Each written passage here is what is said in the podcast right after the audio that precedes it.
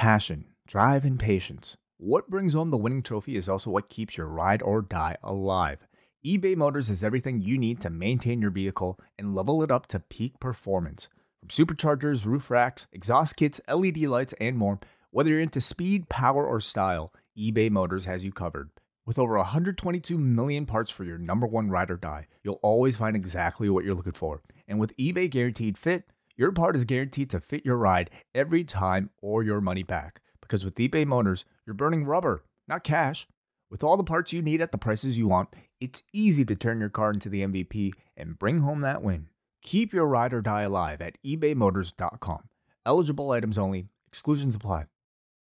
When Ryan's when it's time to begin, it's on the Rewind-A-Raw with John Pollock and Wai Ting. The 18 that makes sense of these things we see in the ring every week on TV. It's Rewind-A-Raw for Monday night, download it Tuesday morning from the post wrestling site. It's Rewind-A-Raw for Monday night on USA now on the John and Wai take the mic. It is another week here at Post Wrestling. I am John Pollock. He is Wai Ting. And Raw is in the books from Providence, Rhode Island. We will be getting to that in about two hours' time. In in before that, we have much to discuss. How are you, Wai? I'm doing I well. didn't know where I was going there. Ah, you you arrived at a you know uh, at the destination. I'm saying we have a lot to talk about before before Raw. That's what I was getting to. that we do. Yeah. Um, you know, you you got there. That's all that matters. Wai, did you watch the Oscars? I did actually. I was kind of into it this year more Yeah. than uh, ma- many years, uh, including last year with, with like the slap seemed to be, uh, for, for many, like the low point, uh, uh, of the Oscars. So I was glad they cracked a joke about it, but they didn't go overboard with it. The last thing I wanted was just needless reminders of the slap from last year. It's like, okay, get your joke in, but I didn't want it to be the prevailing theme this year. It was, it was a decent show from what I saw. I didn't watch the whole thing or anything, but I thought the monologue was good. Um, I was, I, I was definitely interested more in some of the movies that I had not seen, uh, that were featured on this, but overall it was, uh, it was decent. Tom Cruise didn't show up. What was up with that? Probably knew he wasn't going to win for anything. Well, that's, uh, Cameron didn't either. Yeah, no. What what are up with these two? I mean, two of like the the pillars, and they don't they don't show up for the big award show. Whatever. I mean, I, I think it should be automatic. You don't show up, you can't win the award. That's guaranteed. Like you oh. and all of your castmates too. Like you're disqualified if you're the lead in the movie. That's that's the onus that is on you by being a leading man. You got to earn all these millions, okay? And if you're not going to just show up for one night, then tough. No, no one from Top Gun Maverick is eligible. No one from Avatar 2. Tough. Wow. you guys really? enjoy your night off because you're giving everyone else, you're dropping the ball big time. That's, that would be my rule as the, uh, the, the head of this operation. But what, what did you enjoy? What did you, what did you like? Big night for Encino, man. I, I I guess so. Yeah. Congrats to Brendan Fraser. Um, I actually didn't see the monologue, so I, I couldn't really tell you how well Jimmy Kimmel did. Um, I, I mean, he did about, I, I think as well as, you know, like I, I enjoyed him previously in, in other years. So, um, I, I didn't think he like, you know, overtook or like, I, I guess, I don't know, um, turned me off in any sort of way. I thought he was a perfectly fine host. Um, for me, uh, you know, it was, it was getting to see some of the speeches in some of the awards here, in, in particular with Michelle Yeoh and Ke Huy Quan, shout out short round, uh, for winning for everything, everywhere, all at once. It was, uh, you know, some, some really great speeches from those two. Great performance from, from Rihanna, uh, as well, I thought. Uh, Jamie Lee some of the- Curtis won best Yes, supporting did. actress. Mhm. That she did. Yeah, it was. Uh, it, she wins the award, and they have like the uh, the stat over the loudspeaker. It's like Jamie Lee Curtis first appeared in Halloween, and then directed last year's Halloween movie. It was like that's uh, I, I guess Halloween would be what she is most most known for, but it just seemed like such a uh, here she's just won an Oscar. Last year she directed the last Halloween movie. Like okay, well, upwards and onwards, I guess. I, I, I guess it's, it's what she's most recently done. I love the first Um, Halloween movie, but they've uh it's, it's certainly been an exhausted franchise. I think most people would would admit to that. But congratulations to her. She won. Uh I guess it was a it was a heated race. Yeah, it was. Yeah. I mean, people seem to be really disappointed that Angela Bassett didn't win. Um, I, you know, awards I guess are subjective. Um, I thought Angela Bassett did great. Um, I'm sure there's justification, like if you wanted to maybe compare screen time, because I kind of feel like her her role was probably um, not as long as uh, like maybe Jamie Lee Curtis's was in in Everything Everywhere All at Once. But I mean, you know, what qualifies as support debatable. between what's support versus a lead? Like, is it is it a time? I'm not sure actually. I'm not entirely sure. I'm sure they have a very specific definition of it all. I, I did not see Jamie Lee Curtis's movie, uh, but but I did see Black Panther. Uh, she was she was very good in the movie. Did you? What was what was your last uh, tally of the Best Picture nominees that you did see? I only saw Top Gun Maverick and Elvis. I think. I don't think I saw any. Others. Yeah, I saw that. I saw I saw Elvis. I saw Top Gun. I saw everything everywhere all at once. I'm not sure if I saw too many of the others. Um, like I probably intended on seeing like Tar or, or, like the Fabelmans, and I just never got around to it. I, I don't know if I'm that interested ultimately. So, okay, so our Oscar for Best Picture goes to um, what what would what would have been your pick Wai of the ones you saw? What was the best movie you saw? it was Everything Everywhere All at Once. That was that was the best movie. Okay, yeah. that seems like a good consensus. Do you think I would like it? Yeah, I do. Okay, I looked at the runtime. That's that was my only oh It does pass two hours, so I mean, buckle up. Okay, well. Okay. We're moving on. We don't we, we don't have time for that. Oscar, Oscar chat. Okay, let's keep going. Let's keep going. Expert analysis here as always. That's right. I want to start off because uh, coming up WrestleMania week, uh, Wai and I are going to be doing shows Monday through Sunday for everybody. Uh, we are well for Monday through Friday, the way the format is going to work, we're going to keep our Raw and Dynamite reviews like usual. But for Post Wrestling Cafe members, you will be getting shows Monday through Friday in the afternoon. We will be dropping shows, chatting about uh, WrestleMania week, shows from the night prior, uh, look aheads to WrestleMania weekend, might have a couple guests stopping by. So it will be WrestleMania week at the Post Wrestling Cafe beginning that Monday afternoon with our first of many, many bonus shows. And then we will still be doing free live shows Saturday night and Sunday night following each night of WrestleMania. So the goal is that by Monday after WrestleMania, you will be so sick of us that Monday's episode of Rewind to Raw, it's going to be me and Wai alone here chatting about Raw. That's the goal. Uh, but that is all coming up. Great time to jump on board. PostWrestlingCafe.com. $6 gets you in the door and access to that entire week of bonus shows, which will include a edition of Rewind-A-Raw that week as well chatting the infamous CM Punk interview on the art of wrestling, uh, coming up at the end of March. So looking forward to that. I think it's going to be a busy week. A lot of shows coming together, uh, matches being listed. We have our guide up at postwrestling.com furiously adding to that list as all these announcements come, come down. Yeah, postwrestling.com slash mania if you want that schedule. But yeah, we'll be here. We'll be we'll be um, covering everything everywhere all at once. Oh uh, my goodness. All week long, WrestleMania week. So join up sign up right now and get you a whole month plus sample. This is the perfect time to sample our um our bonus shows and obviously you get to support the site as well. So we appreciate everybody who's joining on, on board. Yes, and maybe maybe we will track down uh, a guest or two. Maybe that that white whale that we have been seeking out all, all this time. Maybe we will finally land them. Uh, we will find out.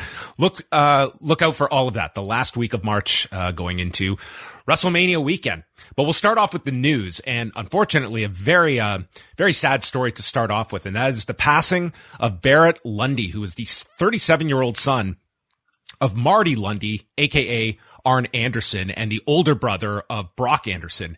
And uh, not a lot of details that we have heard beyond that he died on Friday, 37 years old, and there's going to be a celebration of life for him this Thursday in Charlotte, North Carolina. And, you know, sadly, this is uh, obviously very similar to what Kevin Nash uh, is going through. And of course, years ago, Ric Flair losing a son as well. It's, it's just tragic, uh, Wai. Um, you know, mm-hmm. this is just, and you can see just from the few comments that uh, have been made online through uh, the uh, Arn Anderson's uh, Twitter account, just um, just seems devastating. Obviously, so our, our best thoughts to the Lunde family. Um, you know, 37 years old. That goes without saying. It's uh, tragically young. I mean, it's we're talking about you know somebody who's um two years younger than us, and and it's I can't fathom it. I can't fathom it. Uh, you know, just uh, now as a father um myself, you know, just I, so um what what really can you say about something like this? You know, you never want anybody that you know to ever go through it. Um, so uh, all our thoughts are with uh, the Lunde family. We also want to wish all of our best to uh, independent wrestlers Dominic Garrini, Joshua Bishop, Derek Dillinger, and Marino Tenaglia. They were involved in a car accident on Sunday morning. They were en route to a booking, and there was a photo posted on the uh, the AIW Twitter account of the car. Thankfully, it sounds like all four are doing okay. And uh, the word I was told is that all of them are in high spirits and there are no major injuries. So it seems like they, they avoided uh, any serious uh, damage. But obviously, it's an aspect of professional wrestling that we sometimes forget about, and that is the the travel involved. And of course, there was uh, you know with Daniel Garcia and and company a number of years ago. Um, but you know there was a time in pro wrestling that this was rather common that you would have guys that were driving long, long hours in crazy weather and you, and you would have a lot of uh, car wrecks. But um, the case here, it seems like all four are doing okay. So we wish them all a, a quick and uh, speedy recovery and hopefully are not going to be missing any action.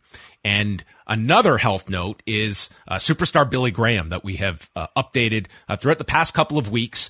Uh, most recently, him and his wife Valerie dealing with COVID and uh, and Graham has been in hospital now for uh, the majority of the last couple of uh, months in the Mayo Clinic. Uh, he is still hospitalized, and what he is dealing with is acute renal failure. He's also dealing with this infection in his skull. Uh, he underwent uh, dialysis last week on two occasions, which uh, through his wife, stated that he tolerated it well, but he's still dealing with congestion in his lungs and some heart concerns. And the infection, though, in his skull, this is the one that has been the most difficult they've stated to treat. And as a result, he has no hearing at the moment as well. So it's just a lot of bad news what that has come out of this as well. It's the financial aspect that they are paying out of their pocket. It's like $200 a day, uh, being in the hospital and they do have a GoFundMe, uh, going and it's, hmm. man, in any of these stories, you just hope for like some bit of a glimmer of good news and mm-hmm. there just isn't a whole lot to this. It just seems like it's a mountain of health issues and compounded by financial woes on, on top of it. Yeah. Yeah, just awful. You know, the, the physical is, is enough, but to have to worry financially about it all, um, some not very good news, unfortunately, today. The other uh, story to get to, and I don't know how much uh, more there is to go through this, but I thought we could just kind of go over all we know about the WWE gambling story because there have been uh, some updates and some further reporting uh, since last week's original report from Alex Sherman at CNBC. And what we know now, just from uh, so, some follow ups. So last week, the Michigan Gaming Control Board, which was one of the two states that was originally mentioned in the first CNBC report, um, First of all, we know Colorado appears not interested in this. And then you have Michigan uh, that put out a statement that the Michigan Gaming Control Board has not held direct communications with officials from WWE about offering legal wagering in Michigan on its events. Any request for inclusion uh, in their wagering catalog must be submitted by a Michigan licensed operator or platform provider, and the agency has not received a formal request regarding WWE events and wagering. The WWE should work with the gaming industry if it wishes to bring a proposal before the control board. So what that means essentially is that WWE would need to partner up with an, an existing uh, gaming service such as a DraftKings, FanDuel, or BetMGM.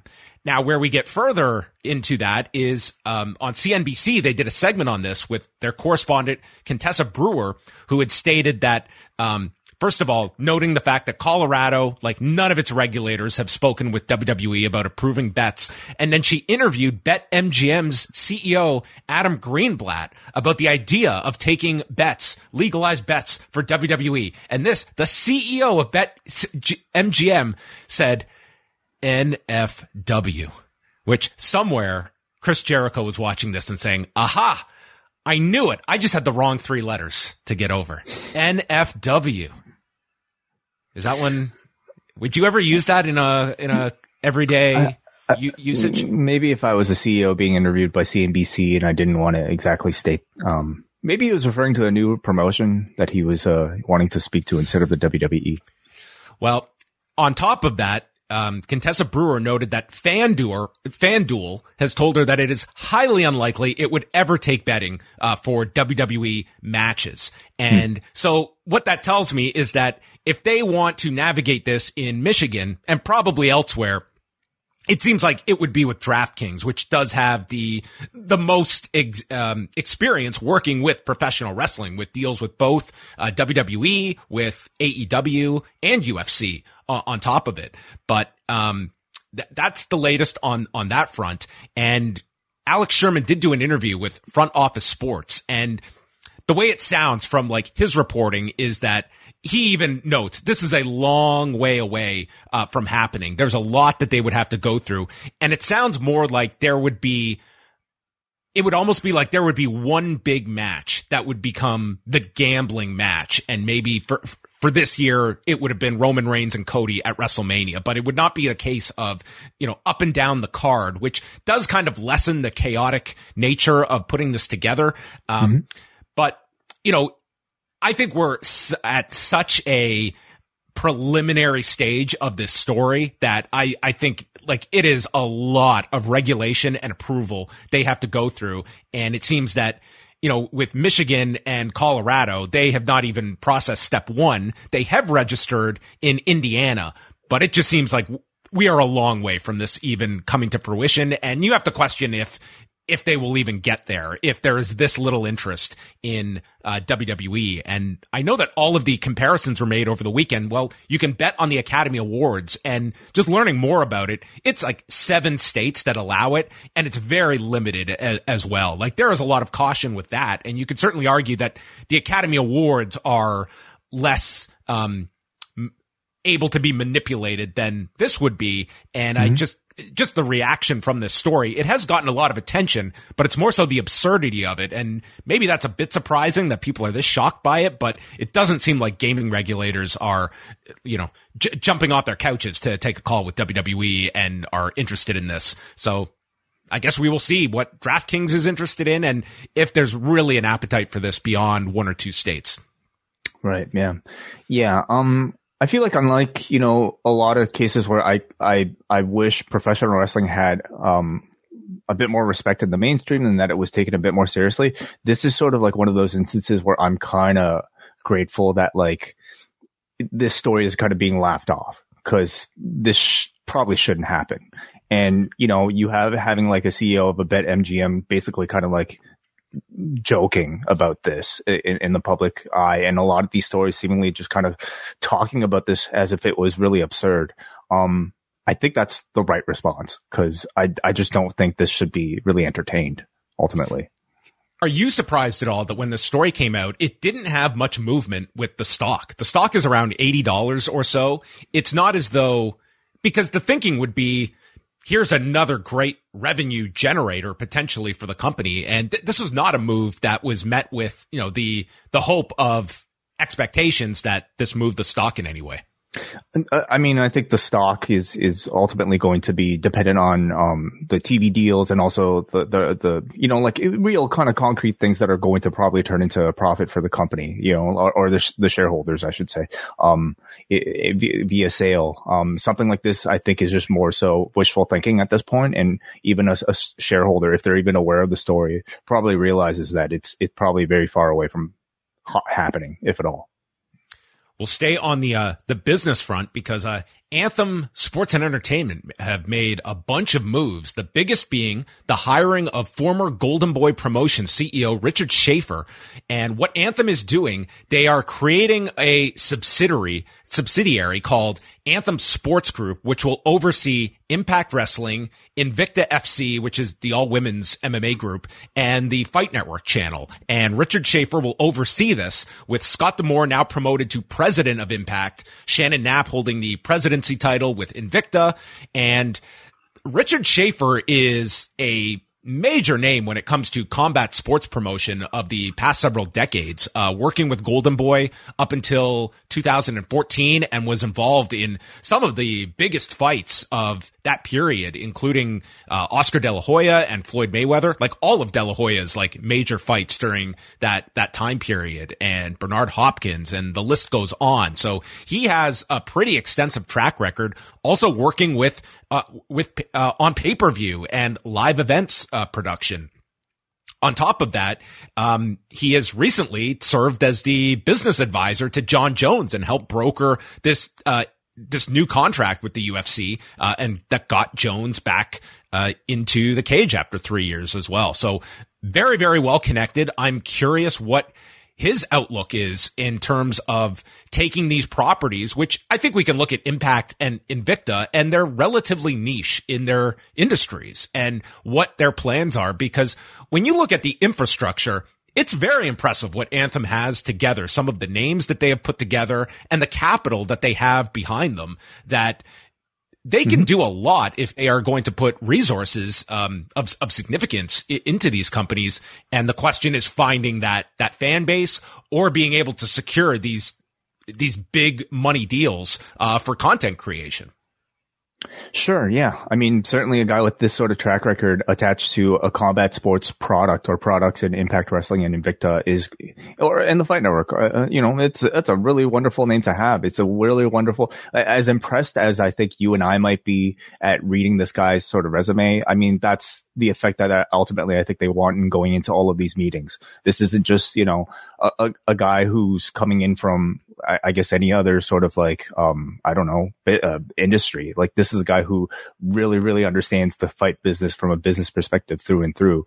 And I, I think and, and can also probably get a lot of meetings that yeah not every other person could like you know he, he's on very good terms with, with dana white and it's like within this industry that they are working within more so uh, the boxing mma side i mean th- this is somebody that can open a lot of doors. The question is, what do you see as the mm-hmm. future that you are, what is your, uh, philosophy towards pay per view, towards uh, the idea that you own your content and you're not going out there and seeking these, these giant television rights deals for an impact. Or are you? If, if, is it worth it having it on your own property like an AXS TV or trying to get money for it? And is that money existing in this current economy?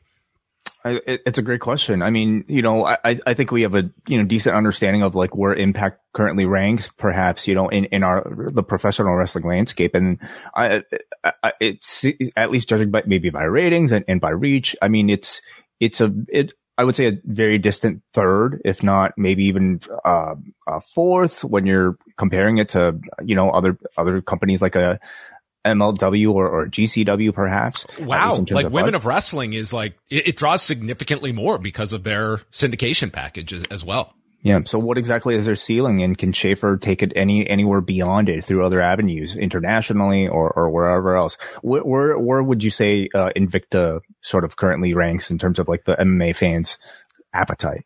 I, I, I would say it's relatively, I, I, would say it's smaller than what Impact is in professional wrestling. Like it's, it's very, it's very, very niche in MMA. And p- part of that, like it's a, it's a product that everyone knows, like it's, it's an all women's promotion. And it's certainly during its years when it was, uh, putting its shows out for free. And then later, uh, they were going through pay per view and on Fight Pass. Like, a who's who of women's fighters have gone through there, but we're in an era where the UFC dominates so much of the market share. And then you've got Bellator and then you've got PFL and then you've got one championship that if you're an MMA fan, it's, no, it's not all that different than professional wrestling that if you're trying to keep up with everything, it's like this is, you know, far, farther down the, the itemized list of MMA to try and keep up with. And it's, and it's catering a hardcore fan base. But, you know, you, you can argue where one is in wrestling versus one is in MMA. They're mm-hmm. both uh, desperately fighting for market share and ultimately to have profitable divisions. But again, as we always talk about with Anthem, the other part is even if these companies are losing money on their own, they're also content that fills the like funnels a, a greater hole here in Anthem that is f- fulfilling their television contracts and being mm. programming for them in house. To me, one of the biggest takeaways from this story is uh, the knowledge that somehow um, sign Guy Dudley is a part of this entire announcement yeah. as well. Yes, uh, Lou D'Angeli, who's actually been working with Impact for about a year. He is uh, officially named as their VP of marketing. And for those that have not followed the, uh, the career of uh, Lou D'Angeli since the days of ECW, like he has gone on to become like a, a very big executive, uh, working as a VP of marketing with Cirque du Soleil, uh, had a similar job in WWE and now in Impact Wrestling. So there's a lot of like interesting names that have, uh, that, that have joined Anthem over the years with, uh, Shannon Knapp there. Um, there's a lot. Ant Evans, who was, uh, uh, a VP with, with the UFC for, for a time being. Uh, of course, Steve Harvey. I mean, there's, uh, the list goes on. So a, a, lot of like interesting people that again, I look at the infrastructure and it's a very like strong group that they have with a lot of industry experience. And Richard Schaefer is sort of the, uh, exclamation point at the end of all that. So it's interesting just to see where their moves are and for something that, you know, investing in something like purchasing an AXS TV in this current landscape. Like, is that a, is that a viable entity running a traditional television network in, in this day and age? Like, do they have a different streaming strategy than what they're, they're currently utilizing with like Impact Plus, something, something larger on the combat sports front? Um, all these are questions. And I think that's all things that are going to be tasked with like Richard Schaefer's mandate of creating a vision and, and what, what we want to do within 12 to 18 months and where we want to take this company and specifically Invicta and Impact. Hmm. Latest on the New Japan Cup, the second round matches today saw Evil defeat Jeff Cobb with 10 million run-ins and weapon shots and Evil hitting everything is evil. And then in the main event, Will Ospreay beat Mark Davis with the hidden blade. Uh, I got to see the main event and I thought they had a great match. This was a tremendous singles performance for Mark Davis, who doesn't often get to have a big showcase match like this and you could not ask for a better opponent, but uh, Ospreay advances, and now the second round will come. Uh, will finish up with David Finlay against Great-O-Khan and Zack Sabre Jr. against Shota Umino on Wednesday, and then the third round begins on Friday. So thus far, we've got Sanada against Naito in the next round, Evil against Ospreay, uh, Hiroki Goto against Tama Tonga, and then the winner of uh, Wednesday's matches they will square off as well. So uh, I, I, would see your your. I believe that David Finlay might be your your favorite in in this tournament. I, do, I don't see someone the caliber of Ospreay winning this, and your other option would maybe be uh, a Naito, but I, I, don't see them going to Okada and Naito again so quickly. So hmm. I would say David Finlay is probably uh, the favorite here. Watch Evil win now. I guess the only question is, you know, will they, are they confident enough in putting Finlay in the title match and a title loss, you would assume, you know, this early into his Bullet Club run? Or will it?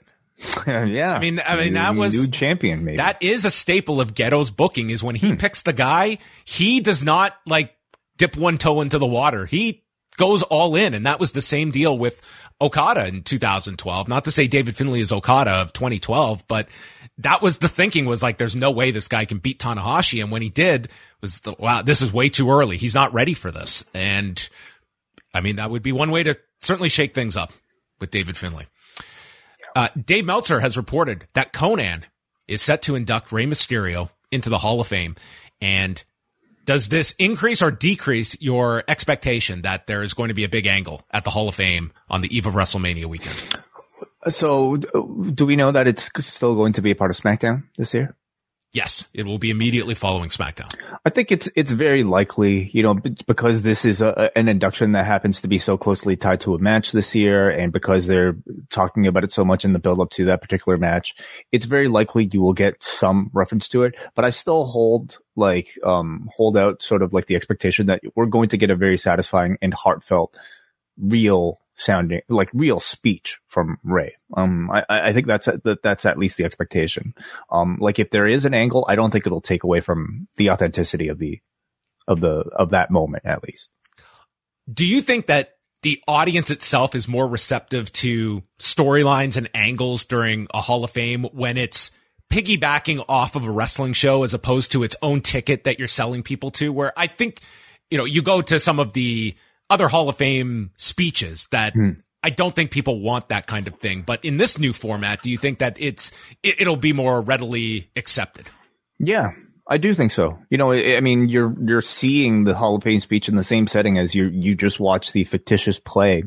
Um, but you know, they could make a real statement. I mean, um, if it was previous years, I I wondered if you know if Rey and Dominic were involved in a storyline like this, if Dom would sit in the crowd with you know Angie and just you know like cry at his father's speech. I wonder if that would occur. Um, I think maybe an interesting basis of um, comparison is looking at the way they treat these press conferences where, you know, it's a mm. very mixed results. Some guys come out and are Austin Theory. They just completely, you know, play their characters. Others are very much talking as themselves, like, like a Sami Zayn. Will they give the direction for their talents to, you know, hey, it's the Hall of Fame, treat it like it's real. We're not, you're not playing your characters, you're talking as, as yourselves. Uh, will there even be an opportunity see, to see much of the talent, you know, um, because they, they don't sit. Did, were they ringside last year? No, they, right? they had they the the makeshift uh, seats by the entrance, and then okay. they would walk down. Um, so right. so they had the talent like sitting up uh, by the entrance area. Okay, um, yeah, no, it'll be interesting to see, but something tells me because this Rey Dom Dom feud is like such a focal point of this year's WrestleMania, something tells me that they'll probably try to protect that. Mm-hmm. I'm really glad they're going with Konnan. He is the mm-hmm. perfect person to induct Rey, And yeah. I, I was a bit surprised that it, it does tell you that they are open to uh, people that don't have much of a WWE history doing, you know, the, the big induction. Yeah. The more interesting question is if like, if that person had like a strong, like if, if that person was an AEW contracted talent, like somebody who was maybe more considered to be like a part of direct competition, if, if they would feel the same way. Yeah, it's it, it's a question. I I don't know if it would ne- necessarily uh, prevent it or not. You you would think that there would be more of an issue like that. Um, but I, I guess you would you would have to look at it by uh, a case by case like some example. like like Muta for instance you know like um Sting would be a a good choice as somebody to induct him just you know given oh he'd history. be a great choice and it ultimately would come down to the companies like what is in it for us and and who makes that call? Like, is, is WWE willing to go to AEW to ask for that favor? And what would an AEW want in, in response to that? I mean, they're, you know, th- these are two companies that are at war with one another and, and how, how accommodating would they be if, even though it, that would be the person that you would, you would think so. Um, hmm. so we, we, should also add that, uh, PW Insider has added that it seems like they are close to finalizing, um, an, an agreement that Stacy Keibler would be inducted as well. And, um, that would seem to pair up with what we heard from Mick Foley recently stating that he had been reached out to induct someone and perhaps that is Mick Foley and Stacy Keibler. Did, did they have much of a like on screen history? Like not on screen, but they were friends. And when you think about, you know, who would you want? I mean, if, if, if you were getting inducted and you want someone to give you a great speech, you could do a lot worse than Mick Foley. He would be high up true. there. And if you've got a, a, a friendship with, with, with the person, I mean, that's, that's who you're picking. And honestly, like maybe there's one other, but you know, a, a class of three to four, that to me is sort of the magic number for, for these ones, I think. Right. Yeah. Okay, quick on on ratings notes. Uh, SmackDown number one on television Friday night, two million three hundred twenty thousand viewers, 0.62 in the demo. So this is interesting. It was their highest demo since February 10th, but their lowest overall audience since January 20th. So it seems like what we are getting is that 18 to 49 is going up, even though the viewership was, was down. It tells me like there is a, a younger viewership that are watching the, these shows.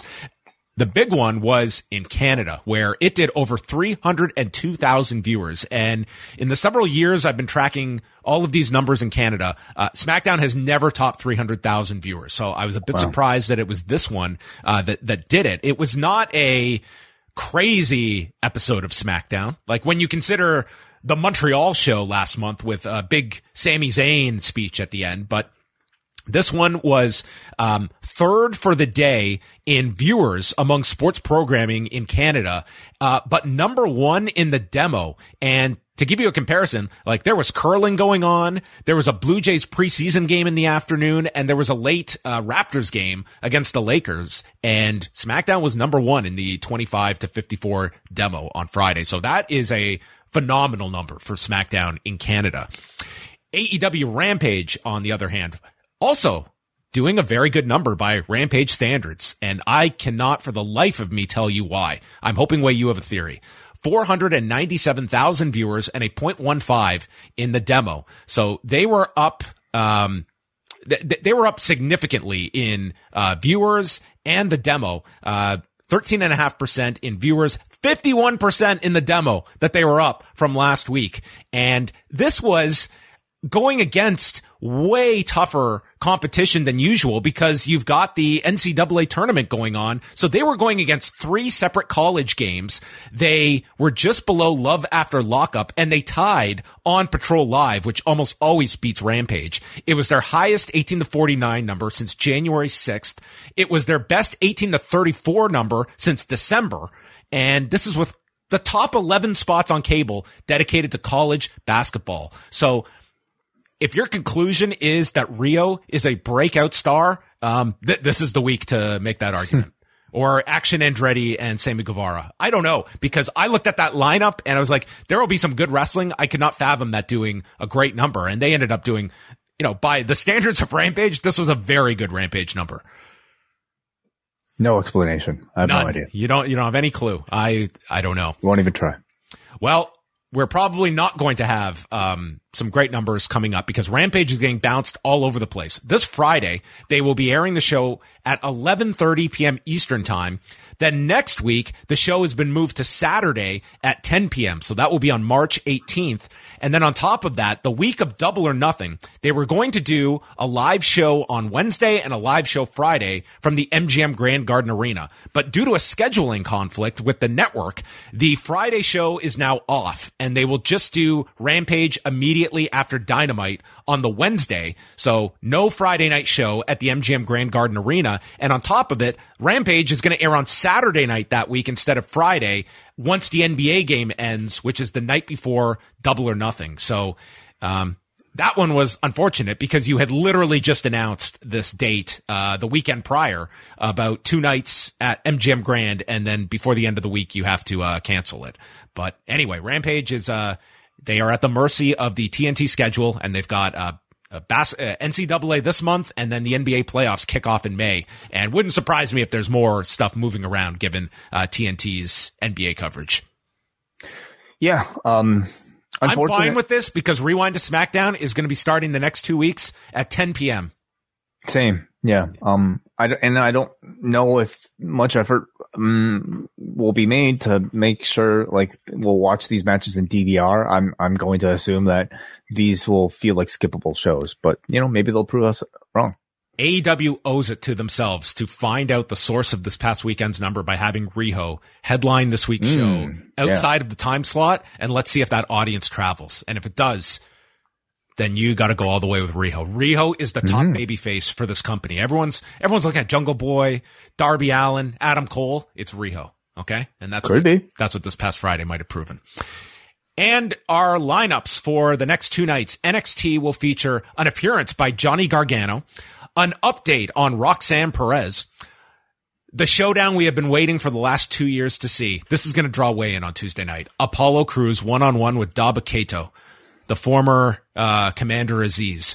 Gallus defend the NXT tag titles against Pretty Deadly and an open challenge by Wesley for the North American title. Wednesday, Dynamite in Winnipeg has the Trios Championship match with the House of Black, the Elite, and the Jericho Appreciation Society. Orange Cassidy and Jeff Jarrett for the Shazam, Gods of Fury, Gods of War, International Foreign Object Championship. Jon Moxley, Claudio, and Yuta against Hangman Page, Evil Uno, and Stu Grayson, who I guess just gets the call when they go to Canada. He did the Toronto tapings, mm-hmm. right? TBS Open Challenge with uh, Jade Cargill, the debut of QTV, the Outcasts will appear, and MJF's Rebar Mitzvah. Hmm. Yeah, some really interesting um, promotional material AEW's tweeted out um, with um, MJF's Rebar Mitzvah. Um, a lot of hype going into that one. Looks like an alright show. You know, I'm I'm very curious to see how a Winnipeg crowd reacts, especially to uh, seeing Kenny Omega and, and Chris Jericho.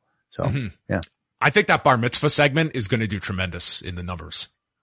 Perhaps. I think it has the ability to, uh, to do that. And, um, and that is it for the news. Uh, I do want to alert people, uh, to a report that Brandon Thurston has, uh, done, uh, going and making a open records request with, uh, the city of San Antonio because the Alamodome, it is a public venue and therefore, um, they, are privy to like a public uh, request for uh, documentation. And Brandon has done a great job of going through the attendance figures for not just this past year's Royal Rumble, but also the 2017 show from the same venue in San Antonio. And he has gotten his hands on exchanges between uh, someone from the WWE live events sector and someone with the Alamodome staff and how they arrive at the announced number you see on the screen. And pretty much the request is, we want to know what is the biggest number that we can get away with with the, with a semblance of credibility behind it. And what they want to do is count, in their words, not mine, anyone with a heartbeat. Even, uh, you've got to read this report. It, it's a great job by Brandon at yeah. uh, patreon.com slash WrestleNomics. And uh, maybe we'll talk a bit about uh, it on Wednesday once people have a chance to uh, uh, reach this. But it will be available for non-subscribers on Thursday. But if you are a, a patron of WrestleNomics, you can check it out now. Yeah. Um, I mean, depending on how much press this report gets, um, I, I mean, I think it's a pretty I mean, is it is it that that crazy? Um, no, you know. it, it's not at all. But I would say if you don't, if, if you are somebody that by any means attaches any legitimacy to these numbers. It mm. only confirms what I think anyone assumed prior and quite frankly knew prior, or, or for some at least. But this is like in writing and in their own words of how they arrive at these numbers. So it's, it's a very transparent look at why you should, why you should always be skeptical of these numbers when they are thrown out and and reporting on these numbers quite honestly. Like they should not be taken as gospel because they come out in a press release. All right. That is it for us uh, on the news front. But coming up later this week on tuesday Wai and i are going to be doing Rewind-A-Raw number 127 what is that in roman numerals? We should uh we should we should convert over to roman numerals Wai because this week we are chatting the Great American Bash 1988, the price for freedom, as Ric Flair defends his championship against Lex Luger with the Maryland State Athletic Commission overseeing this one. What could go wrong? Uh, you know, a whole lot. Nobody better bleed because you might get an early finish here. That's right. This is also the launch of the Tower of Doom, and we are going to go into all facets of the creation of this thing. Uh, Road Warrior Animals thoughts on this, uh, this construction years later. And we will also discuss everything going on with Jim Crockett promotions in this very pivotal year of 1988, where they would be sold by the end of the year.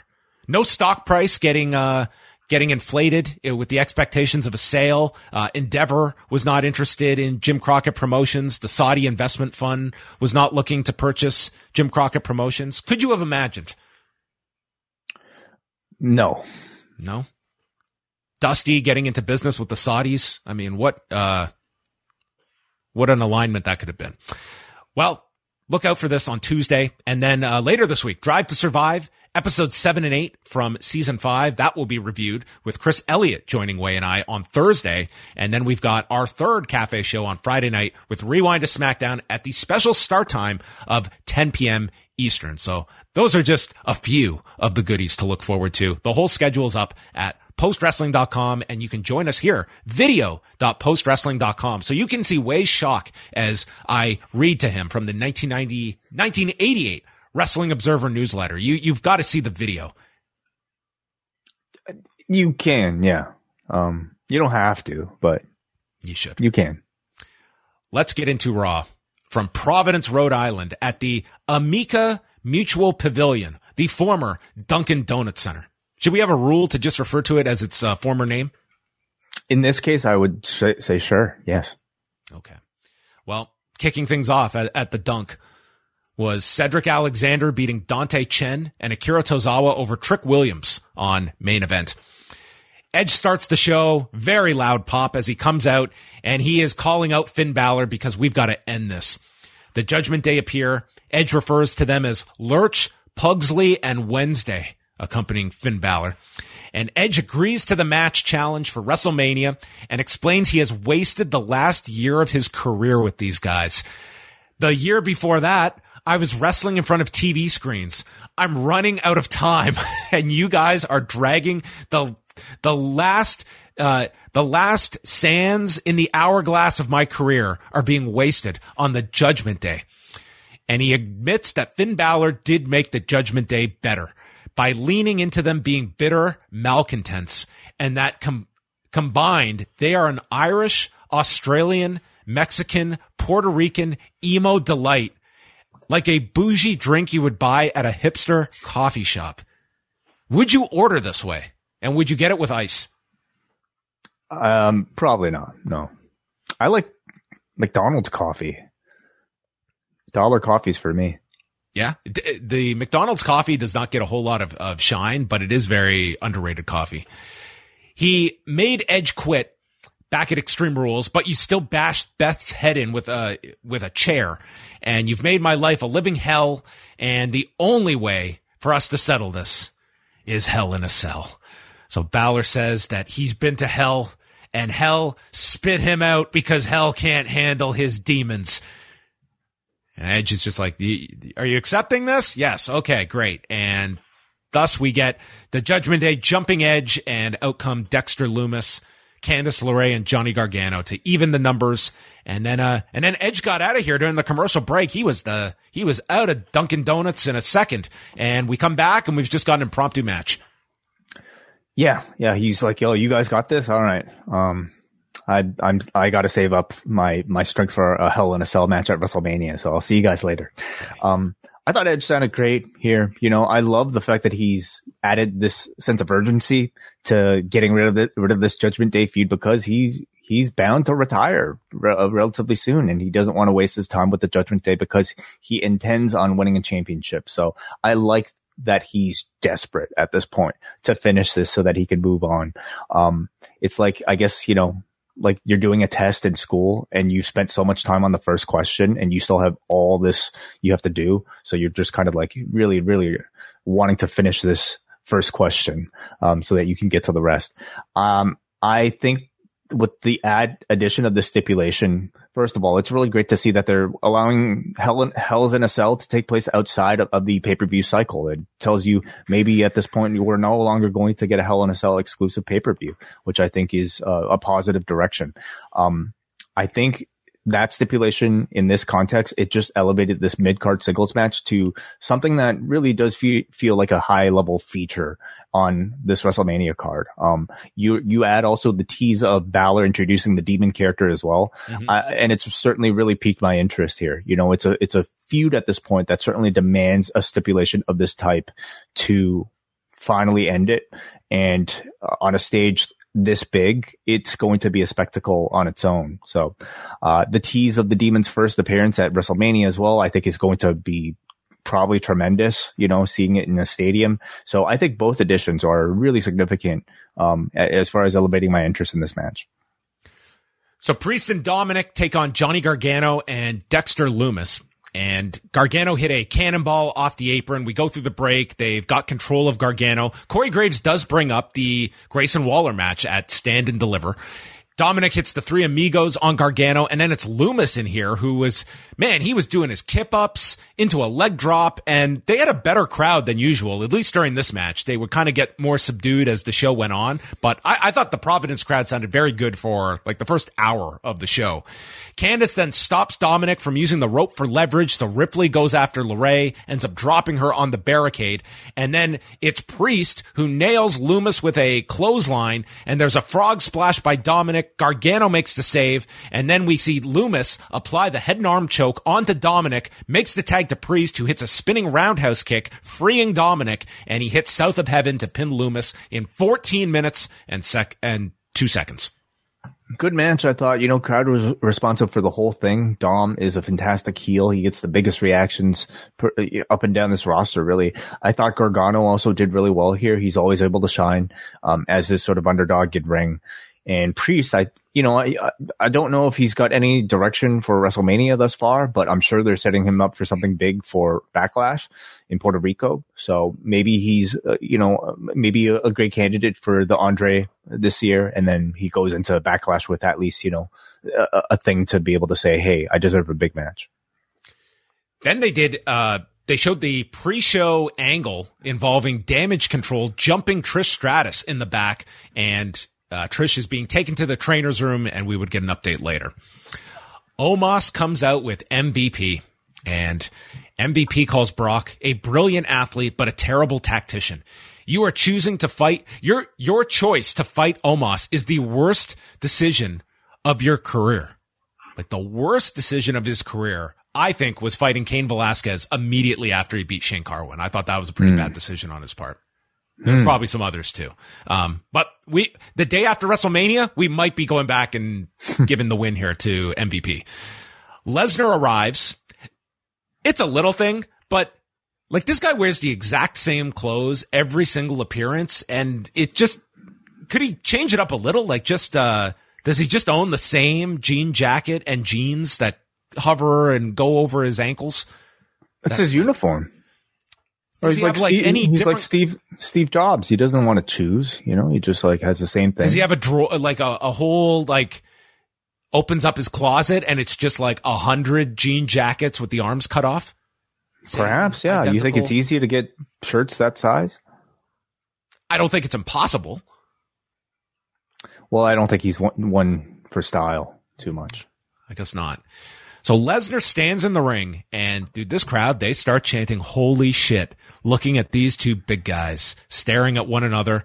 Omos makes a fist in front of Brock's face. The crowd then chants suplex city and Omos offers his hand and they go to shake, but then Omos won't let go and they go to fight and Lesnar is dumped over the top to the floor and there's producers out, but Brock is not willing to go back and fight. He backs off and uh, just has a smile going up. And I thought they were very smart to keep this as limited as possible. And dude, this audience, they were interested in this. Yeah, they were. Yeah, really. Um, so they're kind of telling the story of Brock actually being scared of Omos.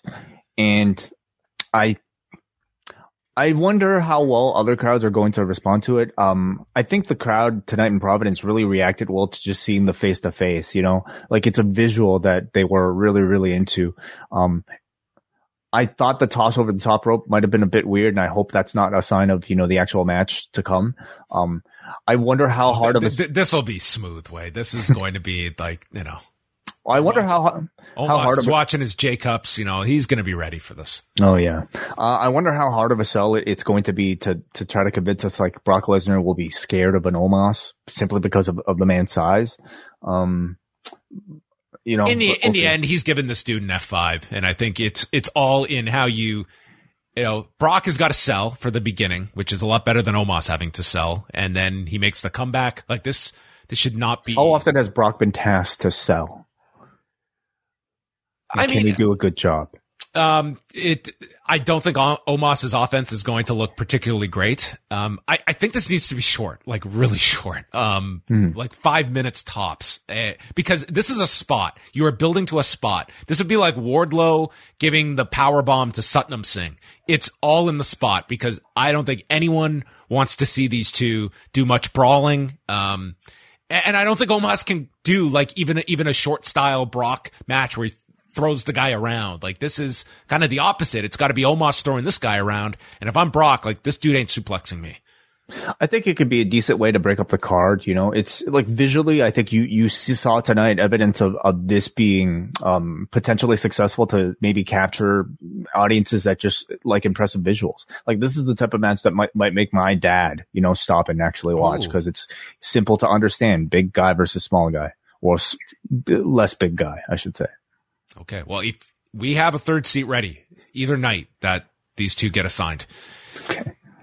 Cody Rhodes took on LA Knight and Knight slams Cody's arm into the post. So then Cody does the exact same thing. Uh, Knight scales to the top for a superplex. That sets up the break. And then Cody comes back. Disaster kick generates a two count. And then it's the Cody cutter. He does his own Hulk up into the crossroads mode and he hits a, the crossroads in 937 to win the match.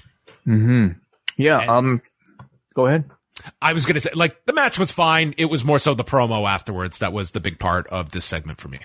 I thought it was just, you know, like for all these WrestleMania featured acts, the TV shows are there just to basically keep you in their, their memory and to, um, showcase their, I guess, whatever they have to offer. And I think Cody's style fits really well within like a WWE main event role. You know, he was very good in AEW, but I, would argue his style fits even better for a WWE.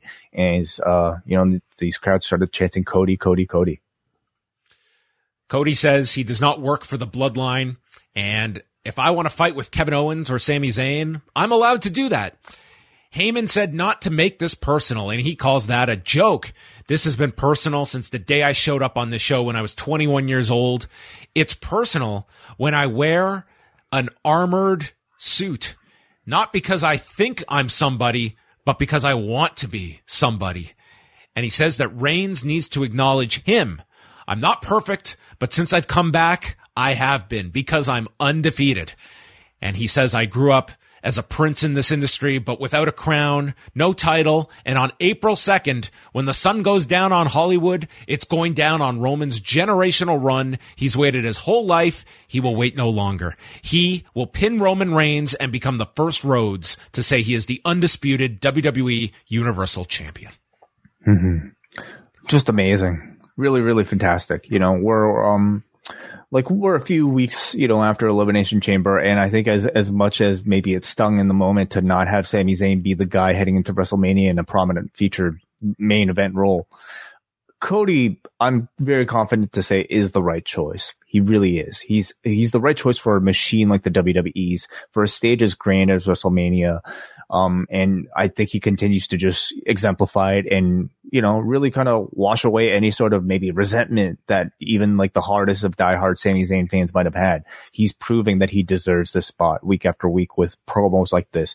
More so than even like a guy like a Drew McIntyre who's, um, who they continue to tell the story of like he went away and came back and became who he is. Like Cody is the guy who left their system and really came back to be the exact type of guy that they they're looking for at the very top. And another outstanding promo here. Um, I think he, he hasn't had a bad one yet in this entire WWE run.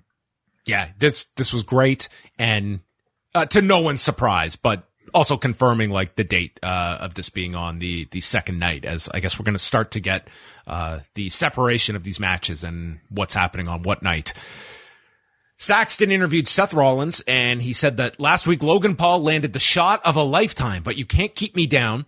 The Miz appears stating that you lost control of the narrative. I was waiting for Braun Strowman to peek in here. And he informs him that next week Logan Paul will be on Raw for a live edition of Impulsive TV and Miz will be the guest. So Baron Corbin pops in. He wants to be the guest. He gets turned down. Then he wants to co-host WrestleMania with The Miz. He's turned down. Then he tells Seth that he's a three-time Golden Gloves champion and he can train Seth. He's also not interested in that. Seth, in fact, says, I would rather get boxing lessons from my baby daughter. And he says, Baron says he will knock out Rollins faster than Logan Paul did. So they make a match.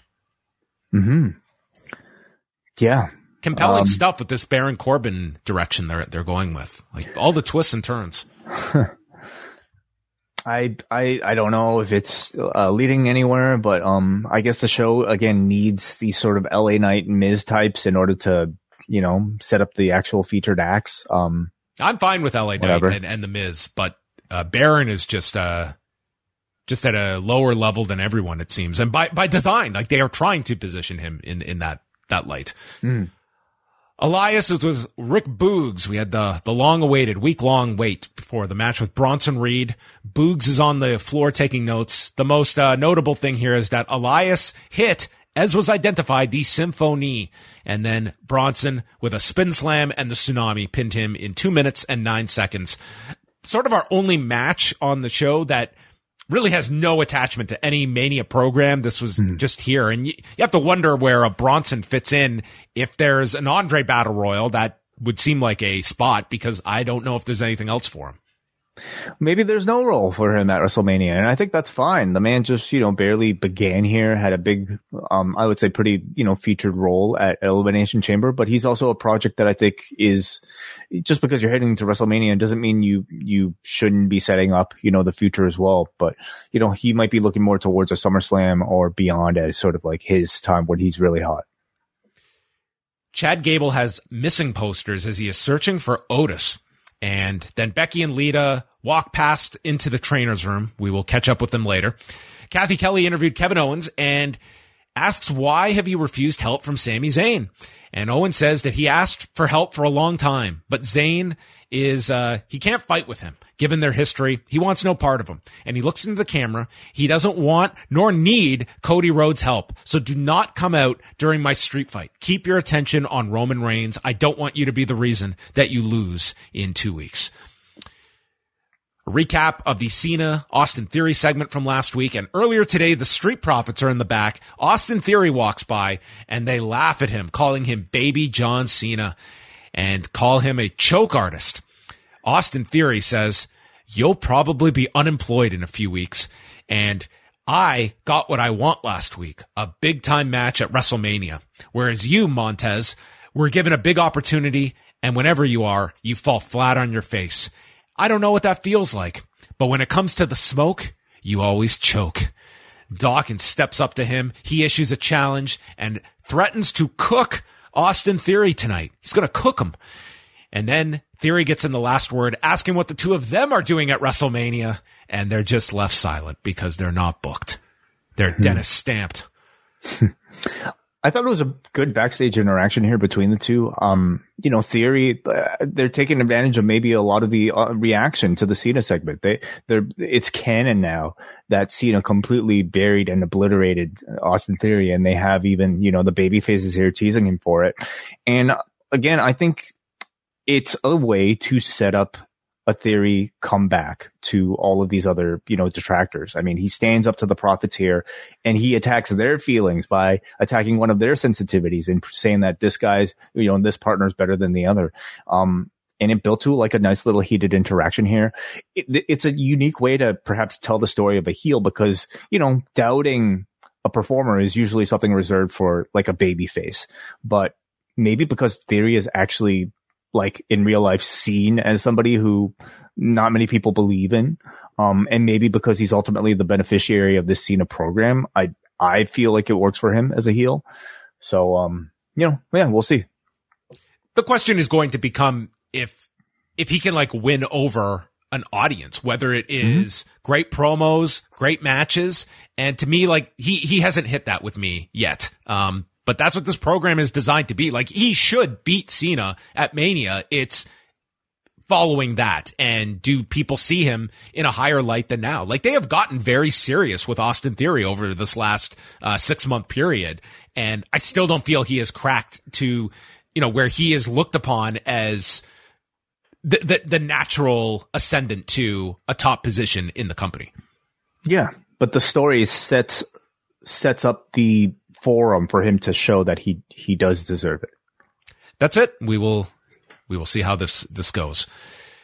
Uh, Austin Theory takes on Angelo Dawkins. So they had, uh, nearly 10 minutes here. Theory sent him into the barricade. He's showing a lot of aggression here. And then Dawkins nails him with a pounce. Uh, but then as he goes for a twisting avalanche in the corner, he is met with a forearm smash that sets up A Town down and Theory wins clean in 941. Then applying the STF onto Dawkins when Montez Ford runs down and probably leads to a match on Raw next week good, strong match. I thought, you know, good showcase of aggression from Theory here. Again, coming off of the embarrassment and wanting to maybe show that he's, um, uh, uh, you know, uh, not, not to be dismissed, I guess. Dawkins, as always, um, continues to look really good, even in these single settings. And it looks like they're using the profits to build Theory ahead of Cena. Cathy Kelly interviewed Paul Heyman and he states that their problem is Kevin Owens and they're going to solve their problem tonight. And the truth will either imprison the mind of Cody Rhodes to make mistakes uh, or it'll break him. And he calls Cody a compelling and riveting challenger, but by asking Reigns to acknowledge him, what a schmuck. And he says that Roman will be here next Monday in St. Louis and Cody will have to acknowledge Roman. And that will determine if he is a challenger or a problem. And he is a problem that Roman would personally like to solve. So I guess they've answered their own question, but we will uh, get a segment with these two in the ring next Monday in St. Louis.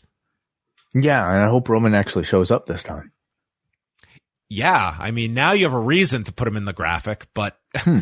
maybe uh maybe Canada really fell for that graphic last Friday and they were they were duped. Huh. Could be. They aired the Hall of Fame uh, video package for Rey Mysterio that ran on Friday. And note that the next inductee will be announced on the bump this Wednesday by Ric Flair. Hmm. I, I, mean, uh, you know, they don't have too many uh, TV shows left to make these announcements, and we're getting a pretty late, you know, series of announcements this year. So I guess why not give it to the bump? Do you remember the angle when Stacy Keibler was pregnant in WCW? Uh, yes. Yes, with David. She Flair. ended up giving birth to an eight by ten photo of Shawn Stasiak, but originally it was going to turn out to be because Stacy Keibler was involved with David Flair, and mm. then we actually reviewed the episode where they did the wedding in 2000, and Stacy runs out on him, and it was going to be determined that the father of the baby was not David Flair, but was Ric Flair. So wouldn't it be all these years later, it comes full circle that wow. Ric, Ric Flair announces Stacy Keibler on the bump. Uh, yeah, um, the bump, you know, uh, appropriately named. Um, that would be quite the, uh, uh, pull, I suppose, from their, uh, WCW's history. Um, or, or we get Keiji Muto Skyping into the bump, uh, to, uh, receive this. this well, what would make sense? Well, like, what, what, what would make sense for Flair to, to an Well, uh, I, I, was going to say Flair has the history with, with Muto, but he has the history with Stacy Keibler. Mm, yeah, you okay. could do. Yeah, maybe maybe they do uh, Muto on uh hmm. on Well, it's it's whoever. Um, doesn't matter. Mysterio comes out and he is thanking the fans for for making this award for him and Dominik interrupts him says Rey earned this honor at the expense of him you put your entire life into this business and chose these strangers instead of being there for your kids he said how Rey made Dominik promise to get these good grades in school and he would go out with Dominik, but instead he ditched him for WrestleMania. I want to know what these plans were. Like, are we going to go see a movie or something? Was, did, was Rey double booked? Did he not realize WrestleMania was on this particular night? We'd have to go back to all the uh, WrestleManias Rey Mysterio appeared in. Well, what did you say? What did he turn? What he was? What grade eight? Eighth grade? Grade eight. So come on, let's do the math here. Which WrestleMania is well, it? What year was Dominik born in? I don't know. I think he was born in like '96. So if he was uh Dominik Mysterio, let's make sure '97 he was born in. So he would be about four, 14. 13, so 2000, 13, 2011. Okay. That was the uh that was the Cody Rhodes year. I think. I think it was Rey and Cody. Uh, oh, okay. So man, we we've we've got a double feud going here. We've got Dominik with a history here. Uh, Cody was the one who like got the program with Rey and took him away on WrestleMania night when they were supposed to hang out. I I think nicely sets up your title future title challenge right there. Perfect. So after he ditched him for WrestleMania, uh, he then said that you promised that you would buy me a new car, and his friends pulled up all driving their brand new Mercedes and all Rey Bottom was a BMW. And it wasn't even an M series. This was a great line. I thought, dude, Dominik is just doing these awesome promos. I, I think he's just fantastic. It was a really good line, got a big reaction, and I think online, you know, was was the most quotable thing that that was said here, which is great.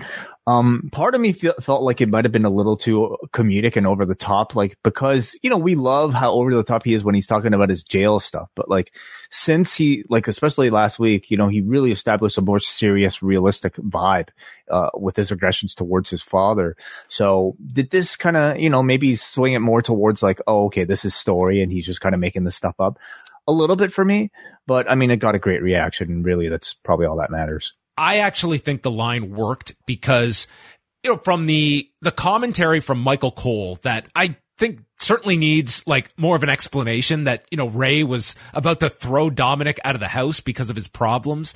And then you've got this line about, you know, promising to hang out with me and you pick your job over me.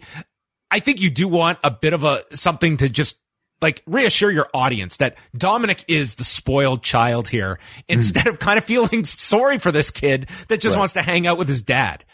Yeah, yeah, totally. Yeah. So I, that's why I like the line in this. He calls Rey a sad, ugly excuse for a father and a man. And I'm going to let you enjoy your Hall of Fame ceremony, but I'm issuing a challenge to face you at WrestleMania. But Rey once again, will not fight his own son. He still loves him. There will be no match. So Dominik says Rey is doing what he always does, running away. And the only thing you've taught me is what not to be. Mm-hmm. Dominik was great here. And Rey is just awesome at just looking heartbroken throughout these mm-hmm. segments. So these continue to be very, very strong elements of the program. Yeah, this entire program, dating from you know the the the, turn uh, itself ha- till now, has really been fantastic. And the only question is how long they will delay the match announcement for. Can they delay this all the way until the Hall of Fame? They could. I don't they could, but I don't. I, I, personally don't think so. Like you have to remember, the Hall of Fame is the last thing people will see before WrestleMania itself, and I have a feeling they'll want to put it on the match graphic and have the full card ready before the actual um, um show. Um, and I don't think they need to. Like I think you know on the Raw or at least like a week before uh, on the SmackDown before, make the match and just let people really kind of salivate over it. You know, this is um I think one of the the best stories they they've got going into this this year. Um, and they continue to tease it really well. Cathy Kelly is outside the trainer's room. Becky, Lita, and Trish emerge, and Trish says they should have done a better job because all it did was piss me off, and they took off, and this was it. This was um, uh, quite the uh, involvement here of this program. I thought the beatdown in the back looked pretty good, you know. Um, and you know, I've I've been wanting them to actually give us a, a, story attached to, you know, Trish and Lita coming back beyond just, hey, it's Trish and Lita coming back, you know, giving us a reason why they, they are motivated to, you know, attack their opponents. And I think this is at least a start, but I also feel like we probably, I hope to see this built, built a little bit further. Like what, you know, what exactly are, um, Bayley's issues with, with Trish, uh, or vice versa? Yeah, you could certainly hone in on that a bit more over these next few weeks so it doesn't feel as much as it's just a um uh, a, a six woman tag that has the you know the stars from the past doing the match. But mm-hmm. you do you do have two weeks to you know. Yeah i want to hear some like good material like some good promos from trish. Online this week they had an exchange where like uh, i think Bayley referred to um one of the wrestlemanias where they lost their tag titles her her and uh uh, Sasha and like Trish was consoling them. Like there's history, uh, you know, uh, and especially like when it comes to fandom, uh, you know, but between somebody like a Bayley or Dakota, and I'm sure even in, in Iyo towards Lita and, and, and Trish. And I, I just want to hear a bit more of that rather than just, you know, Hey, here's a match. What would the editing of that video be of them losing the tag titles? Would it be reminiscent of Cyril Gane losing to Francis Ngannou on the countdown special? I I I don't know what that would what that was. What do you what was that? When they, oh like with oh they, with, they pretty much edited around the existence of Francis Ngannou. well, well, if somebody's rolling and crying on the floor, you don't necessarily need to see their face. So there's there's editing you could do there. I will mention that for for this uh, weekend, what they're doing for the A and E biography, instead of one two hour documentary, they're doing two one hour versions, and they the first hour is Jerry Lawler, which 60 minutes with commercials seems very tough to do on Jerry Lawler.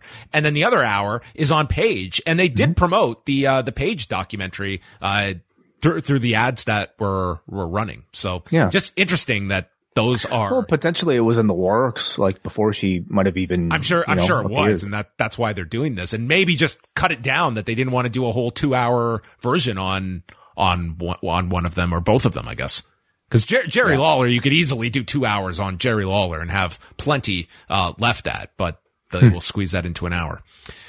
Seth Rollins. Eh, oh, first we got the uh, the latest uh, movie trailer, and this was a parody of Stranger Things with Rhea Ripley playing Eleven and John Cena as Doctor Brenner. Um, I, I, thought this one was uh, I still think the Joker one was the best. This would be my number two because the other ones, the Top Gun and Titanic were not great.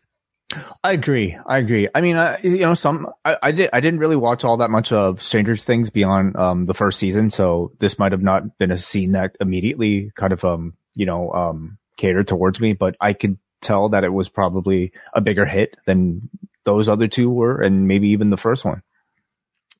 They, they should have been uh, maybe a little bit more. I don't know. Do, do you feel if they had been contemporary and tried in the last few weeks to do ones of like ones that have all this Oscar buzz, do you think that they would have been uh, better, or do you think like the classic titles are the way to go for parody? I think the classics, you know, because how many people are going to recognize like? Yeah, that's what I'm thinking. Like, I don't think anyone would get a whale reference, or I mean, it's just I don't know if it would it would resonate uh, as much given the that. Banshees of Inisherin. Like I don't like. Do you know what that trailer looks like? yeah, you know? you're right. You're right. I wouldn't. yeah. Seth Rollins and Baron Corbin. The Miz is out on commentary. Uh, Miz calls Rollins' theme the most annoying song, and Corey Graves says, "Well, it isn't Baby Shark. You're gonna, you're gonna. I, I'm already well familiar. oh, you're into Baby Shark already. Well, Yeah. Just as I warn every parent, stay away from the Wiggles. That's all I ask. Uh, anyway, Miz gets tossed into the ring. Seth comes off his back and stomps Corbin to win in 224. Just uh, nothing here. It was quick. a nothing match. You know, uh, the most you can ask for from some of these is like a cool highlight reel finish, and I thought you had that here with you know uh, Rollins jumping off of the Miz, like like doing Super Mario basically, you know, and and getting to. Should have had the boots on. You're right. What happened to that? That was a one week thing. That was a very expensive one week experiment. Yeah. Well, maybe maybe he's saving it, saving it for WrestleMania. You've worn them now. It's uh, to me that would have been my WrestleMania gear that I, I come out wearing those boots for. It's not should have done it March 10th, Mario Day. Is that Mario Day? Oh, Yeah, M A R one O. Oh my God, really? That's that's hilarious. I'd never have heard. I've never heard of that in my life. Gable is searching for Otis, and uh, Ali appears, and they find Otis doing a photo shoot. It Was not that hidden, and Otis. They state is not cosmetically cleared to wrestle tonight in his previously scheduled match, so it's postponed. Gable offers to pose with him, but then they state you broke the camera, and they reference the Vanderpump Rules, uh, which is another show I don't watch. Don't don't look at me for pop culture integration. And Gable wants to go cram with Otis, but Otis leaves with the maximum male models. Yeah, uh, I mean that's that's all well and good. You know, all this o- Otis maximum male model stuff. I'm glad they're getting some airtime. What's going on with Ali? What is what's up with Mustafa Ali? What, what what's the latest with him? He's like he's got a new character now. He's Be playing like, positive. yeah, but like he's like what is this supposed to be? Like it's like really over the top. It's he's got like a turtleneck on or something. Uh, you know what is this? Uh, this will be the first um, 15 minutes of his future appearance on Talk is Jericho. Huh? Okay, yeah. This will be rock bottom, probably for Man. him in hindsight. Even a positive guy like Ali, which uh, the man is positive, but I don't think this is probably what he had in mind when he thought, "Hey, I can be a really uplifting character for the youth." Is he building material for like, you know, his comeback to the WWE maybe in 10 years and then he could say like, I survived this phase, like Well- Cody survived Stardust. Well, the clock's ticking. You, you gotta get, you gotta get moving uh, at this point. Yeah. It's, it's time to go. Bianca Belair and Chelsea Green with Carmella in the corner. Uh, there was a standing moonsault by Belair and then a cheap shot from Carmella from the floor. After the break, Belair stops a curb stomp, sending Green into the turnbuckle. Carmella's on the apron and Belair goes for a handspring, knocking Carmella to the floor, but then Green gets her knees up on the moonsault. Belair stops it Unprettier, and then there's a forearm smash by Green, but then gets nailed with the KOD, and Belair wins in eight minutes and seven seconds. Carmella and Green jump uh, Belair, and then Asuka runs down to save her WrestleMania opponent, head kicks Chelsea, and then hits a spinning back fist as Belair hits her with a spine buster, and then Asuka takes the women's title, pulls it away from Car- uh, from Bianca, and then starts dancing with the belt, and then starts laughing maniacally as she spits up the blue mist and puts the belt down. The crowd didn't know how to react to this, and it was very long at the end. Um, I'm just hoping these two have a really great match at WrestleMania, and it's so great that no one is going to remember how they got there. Yeah, that's, that's ultimately, I mean, it's why they made the match because I think they're pretty certain that these two will have a really good match. But, um, unfortunately they haven't really found the, the way to, to create a compelling story between the two. You know, they could re- only rely on the formula of like, you know, beating up these sort of mid card TV jobbers for so long. They've already gone through Carmella. They've already gone through Chelsea Green. Now, w- now they're going to team left? up against them. Yeah, it's just it's just going to be an endless cycle, unfortunately. Um, again, there, there it, is a way that you could promote this in a in a compelling way with like mm-hmm. two of like your signature stars. They've never had a big, um, you know, title match like this. Um, I, I it sure beats what we're getting. I think this is I think this is one of the worst builds for WrestleMania of any of the matches. Uh, there's an argument uh, for, for, it certainly, um, because there's some strong builds and then ones that are just kind of like there. And I, I would say this is one that's just kind of there. They haven't really figured out a way to tell a story with Asuka, um, the story is I've won the Royal Rumble and we, there's a long time between Royal Rumble and WrestleMania. That's mm-hmm. the story. But uh, you know, the onus is anytime you're going up against um, a wrestler who who doesn't who isn't really cutting too many promos, like the onus is is on the person who does cut promos. And I think like, you know, in the past, like we've seen people go up against Asuka and do a pretty decent job. Like Becky, I think has done a pretty good job. Um, Bianca Belair in this instance as a baby face, which is another handicap, I think, you know, uh, which is another negative. Um, they haven't allowed, given Bianca anything interesting to say in, in re- relation to Asuka. Um, what makes this opponent for Bianca Belair any different from any of the others? Why does she care so much about defending this championship at WrestleMania? What is she going after with this win? Um, and I just haven't seen anything from her. The mist is blue. That's why she wants the win. It, that's the unknown. That's the, yeah. the threat that she is dealing with. But you know, like I, I think she suffered from the same thing in the Alexa feud. Um, they just like there's just really been nothing, no real material for her to like, you know, certainly sink, sink herself into, um, that feels real. Um, yeah, they just haven't found the, the solution yet. And the main event, street fight between Solo Sikoa and Kevin Owens. They brawl immediately. The crowd, they just want a table. Just give us a table. Owens finally brings one out. Huge pop. Then Owens gets sent over the desk. So Sikoa puts the table back underneath and the crowd's pissed. We go to break and I imagine you were not watching some of the ads, but they're, they're promoting Canada's Got Talent, which features Trish Stratus as one of the judges. And she was not on this ad, uh, but whoever was yells out, Canada's Got Talent, only two weeks away. The only problem is then the date comes up. It starts on March 21st. Uh oh. Oops. Somebody forgot to swap out the right ad. I imagine they they did a bunch of these for each week, and this is this was not up to uh, the the current um, calendar. I, I think daylight hmm. savings hmm. time really threw them off. Maybe. No, so no. we come back from break. Owens attacks him with a chair, and he sets up six chairs. Uh, upright in the ring and he lays Sikoa across the chairs, but then Sikoa stops him. They fight on the turnbuckle and you know how this one's ending. It's not Sikoa. Owens gets sent off the top and lands back first across these chairs. But then he kicks out and they continue and Owens fights on, rams him into the post. There's a barric, there's a cannonball into the barricade. Then they fight into the crowd. They fight by the entranceway and they go backstage where Owens walks into a pair of super kicks from the Usos. They drag Kevin's lifeless body back to the ring, double super kicks and a Samoan spike. Sikoa wins in 11 minutes and 38 seconds and Owens is spitting up on the mat to end the show because he has no friends by his own choice and he is left within an inch of his life. But I, I thought these two had a really good match. Uh, Hell, I, yeah. I enjoyed this a lot a hell of a match, you know, for the, the, the third hour on on an edition of Raw. I think you're talking about two of the best brawlers on this roster. These two were, especially Kevin Owens. You know, he was treating this match like it was a pay per view match, and I think that's always the type of effort you can expect from a Kevin Owens. And again, like I'm I'm I continue to be amazed, really, at Solo Sikoa how well he he's adapted into um like frequent main event role on these TV shows, and he just feels like he completely belongs there. For him to achieve like th- that level of confidence and just like how how good he's able to be this early into his run, I think is is really just really incredible.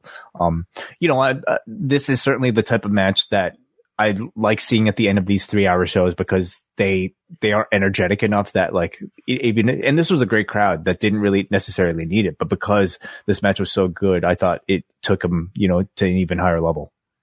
Yeah, good good match. I would say the best match on the show. So mm-hmm. that was Raw with uh, two more weeks to go until WrestleMania. And next week they are in St. Louis with Roman Reigns. And what else did they announce for next week? Impulsive TV with Logan Paul. Okay. Yeah. Uh, let's get to some of your feedback. Forum.postwrestling.com. Also, super chats we are taking. And this one is a pretty interesting topic that's come up. Uh, William Rom sends $5 and says, your thoughts on the Bray Wyatt situation. Conflicting reports from Ryan Frederick of F4W and Fightful. What would you do with Lashley now for WrestleMania? Yeah. So Bobby Lashley wasn't on the show. And yeah, it is, um, it has been, uh, brought up of like where Bray Wyatt has been because he hasn't been on TV for several weeks and was not at the live events over the weekend. So, uh, one report had stated that he might be off WrestleMania. Fightful has reported he is dealing with a, a physical issue.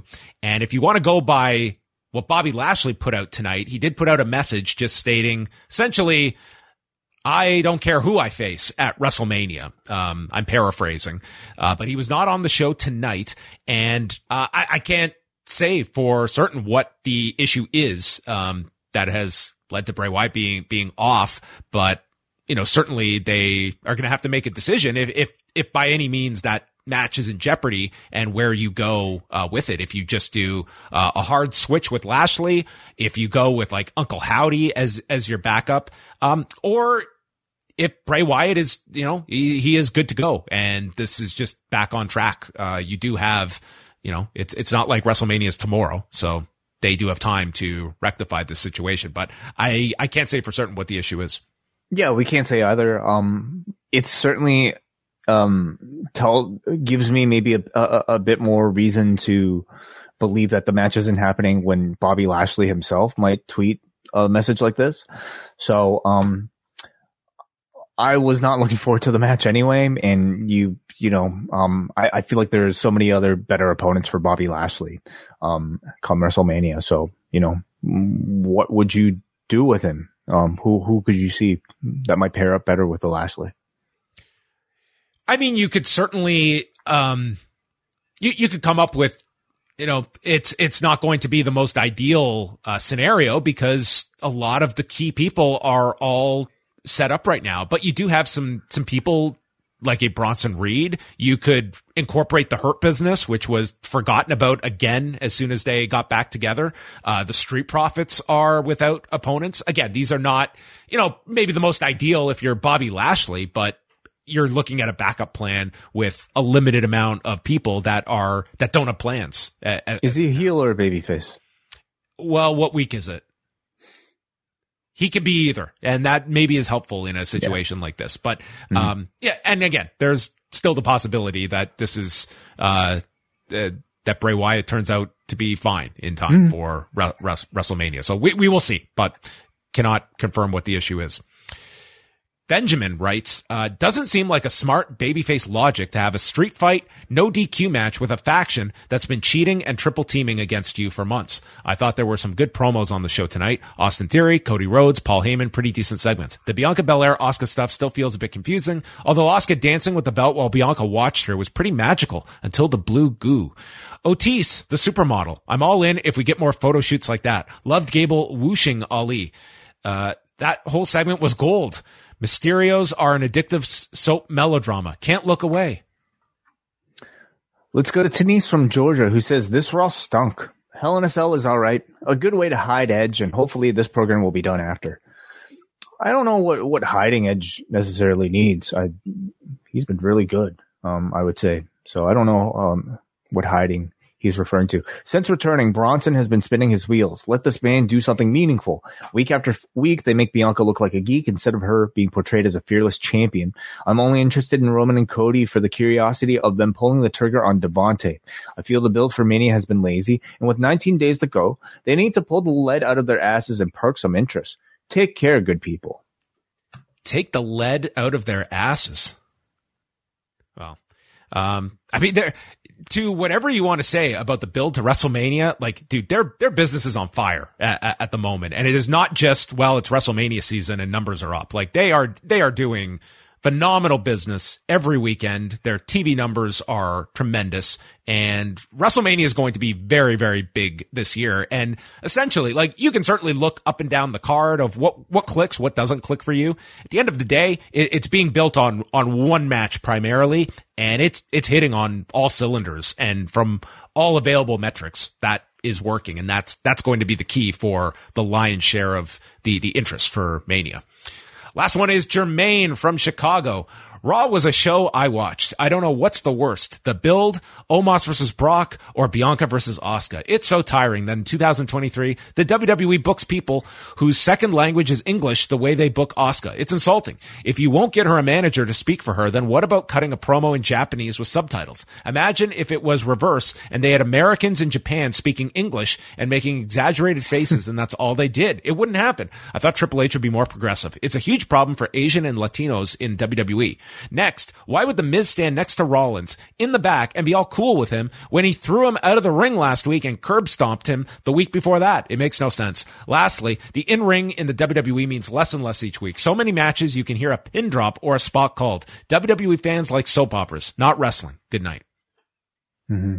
A lot of points that uh, Jermaine came in. He just had a just a barrel full to uh, to make and got them all out here. Yeah. Yeah. I mean, subtitles I think would be wonderful, but they've just never done it, you know, um, not on the main roster at least. Um, I don't know if it's because they prefer their product to all take place like out of the ring, or maybe that's just the way they want to portray an Asuka character. Um, having a manager would solve that, but they also don't seem to like to do managers either.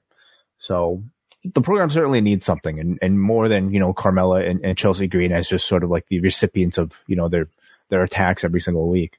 Um, it's, it's a problem. I mean, it's a bigger problem this year, maybe because Asuka's in such a bigger spotlight, um, than previous. But I mean, she's had, she's had WrestleMania matches before in the past, but she's also had things like the undefeated streak, um, maybe like a, more clear heel character um to go up against. This time she's going up against a baby face and it's it's a bigger challenge, and they haven't really kind of you know lived up to maybe those expectations yet.